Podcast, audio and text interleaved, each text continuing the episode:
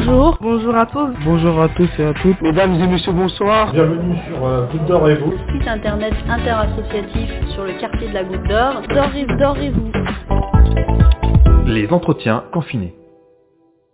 Je m'appelle Violette Volson et je suis la directrice de l'association Comité Action Logement, qu'on appelle aussi CAL, et qui se trouve aussi rue de la Goutte d'Or. Et c'est une association où on a fait de l'accompagnement euh, juridique pour des ménages qui n'ont pas de logement, ou qui sont mal logés, ou qui sont menacés d'expulsion. D'accord, ok. Et du coup, euh, euh, comment comment ça se passe euh, le confinement? Qu'est-ce qui a été mis en place euh, bah, avec la situation qui est un peu particulière Qu'est-ce qui a changé? Ouais. bah du coup, en fait, on a mis en place assez rapidement le le suivi tant bien que mal à distance des, des ménages qu'on accompagne. On en accompagne à peu près 600. Donc on les a prévenus, soit en les appelant, soit en leur faisant des SMS, qu'on restait joignable toute la semaine, qu'ils pouvaient nous appeler pour nous poser des questions, ou s'ils recevaient des documents, ou si voilà s'il y avait un, souci. Euh, donc l'équipe a, continué le suivi en télétravail euh, euh, dès le début du confinement. Ok, et du coup, bah, est-ce qu'il y, a des, euh, il y a des problématiques particulières qui sont ressorties justement liées au logement dans le quartier? Enfin, j'imagine, quoi, à cause du confinement. Oui, bah oui, c'est en fait, c'est ce qui est difficile, particulièrement difficile du coup, c'est que les gens, ils habitent des, des tout petits logements euh, en mauvais état, euh, dans lesquels ils se retrouvent confinés. Donc, c'est, ça, ça, pèse beaucoup sur, sur les, les, voilà, les équilibres familiaux, la santé mentale.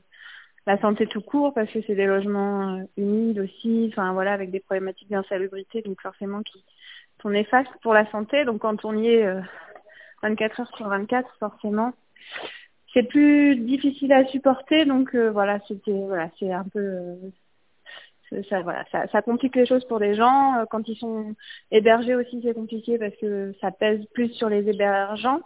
Donc il y a eu quelques mises à la rue, quelques pressions, quelques conflits avec des entre des hébergeants et des hébergés euh, liés au confinement. Et puis voilà, quand les gens habitent à l'hôtel, pareil, euh, souvent ils peuvent pas cuisiner chez eux, donc euh, ils ont l'habitude de sortir pour prendre leur repas.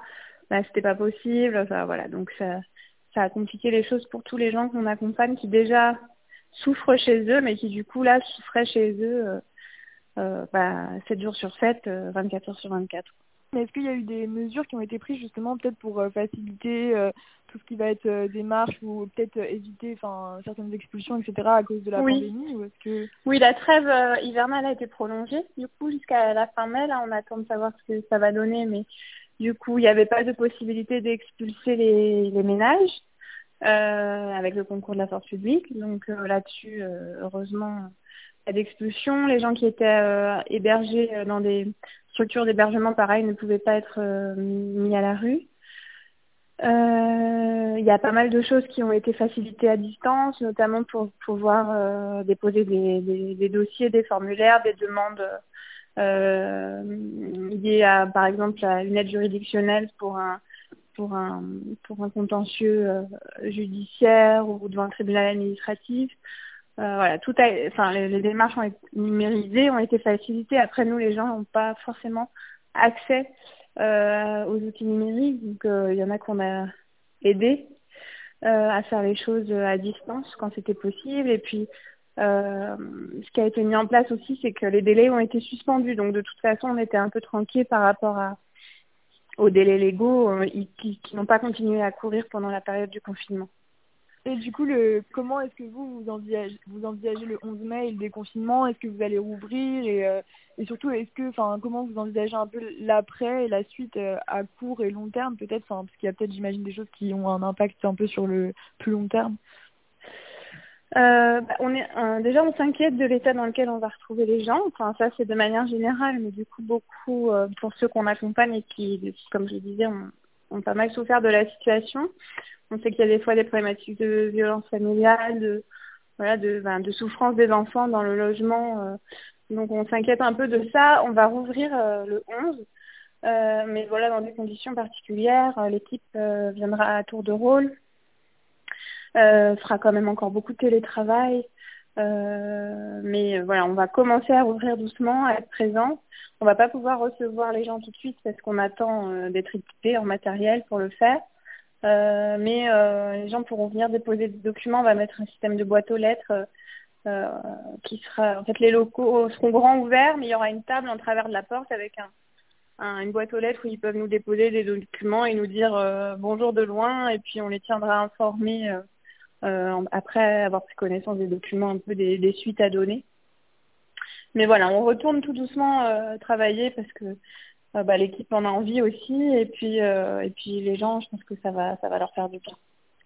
Ok, et du coup, est-ce que enfin est-ce que tu penses que cette pandémie et cette expérience-là va vraiment peut-être poser des problèmes à plus long terme sur le quartier ou peut-être avoir fragilisé des foyers qui l'étaient déjà? Est-ce que est-ce que tu penses qu'il y a quelque chose vraiment qui va ressortir de ça, qui va être plutôt négatif ou au contraire euh, oui, bah, clairement négatif pour les gens qu'on accompagne, qui sont des travailleurs précaires, qui du coup n'ont pas pu continuer à, à travailler. Pour, pour beaucoup, euh, tous ceux qui travaillent dans l'hôtellerie, dans, dans, la restauration, voilà, c'était des, souvent des gens qui avaient des contrats euh, des fois à la journée ou enfin, voilà, ou des trucs pas déclarés. Donc eux, ils ont plus eu de revenus et on ne sait pas quand est-ce qu'ils vont à nouveau en avoir. Les gens qui travaillaient sur les marchés aussi. Enfin voilà, c'est clairement les gens qui vont être euh, très impactés qui le sont déjà. Euh, après là, il y a eu des mesures d'aide, mais les mesures d'aide, bah, vont pas se poursuivre. Donc, euh, en fait, je pense que ça va être des conséquences économiques durables sur les sur les familles qu'on accompagne. Et puis au-delà de ça, le l'impact euh, psychologique, je pense qu'il va être, il va être, il va être, il va être vraiment important, conséquent pour ces familles qui ont été enfermées dans des, ouais, comme je disais, des, des tout petits logements pourris et et avec euh, voilà des situations familiales qui à la base déjà sont parfois compliquées donc euh, qui forcément se sont amplifiées là euh, ces derniers ces dernières semaines. Ouais. Ouais, bah ouais, c'est ça, c'est totalement ça. Il y a, il y a pas mal de mm. gens qui, qui blâment des gens parce que ils, ils, sortent plus que les autres, mais parfois c'est aussi impossible de, de juste rester enfermé. Euh, bah oui, oui, mm. ouais. c'est sûr, c'est sûr. Mm. Merci beaucoup en tout cas d'avoir d'avoir accepté. Hein. Bah, il n'y a pas de souci, avec plaisir, super. Merci beaucoup, Elise. Bah,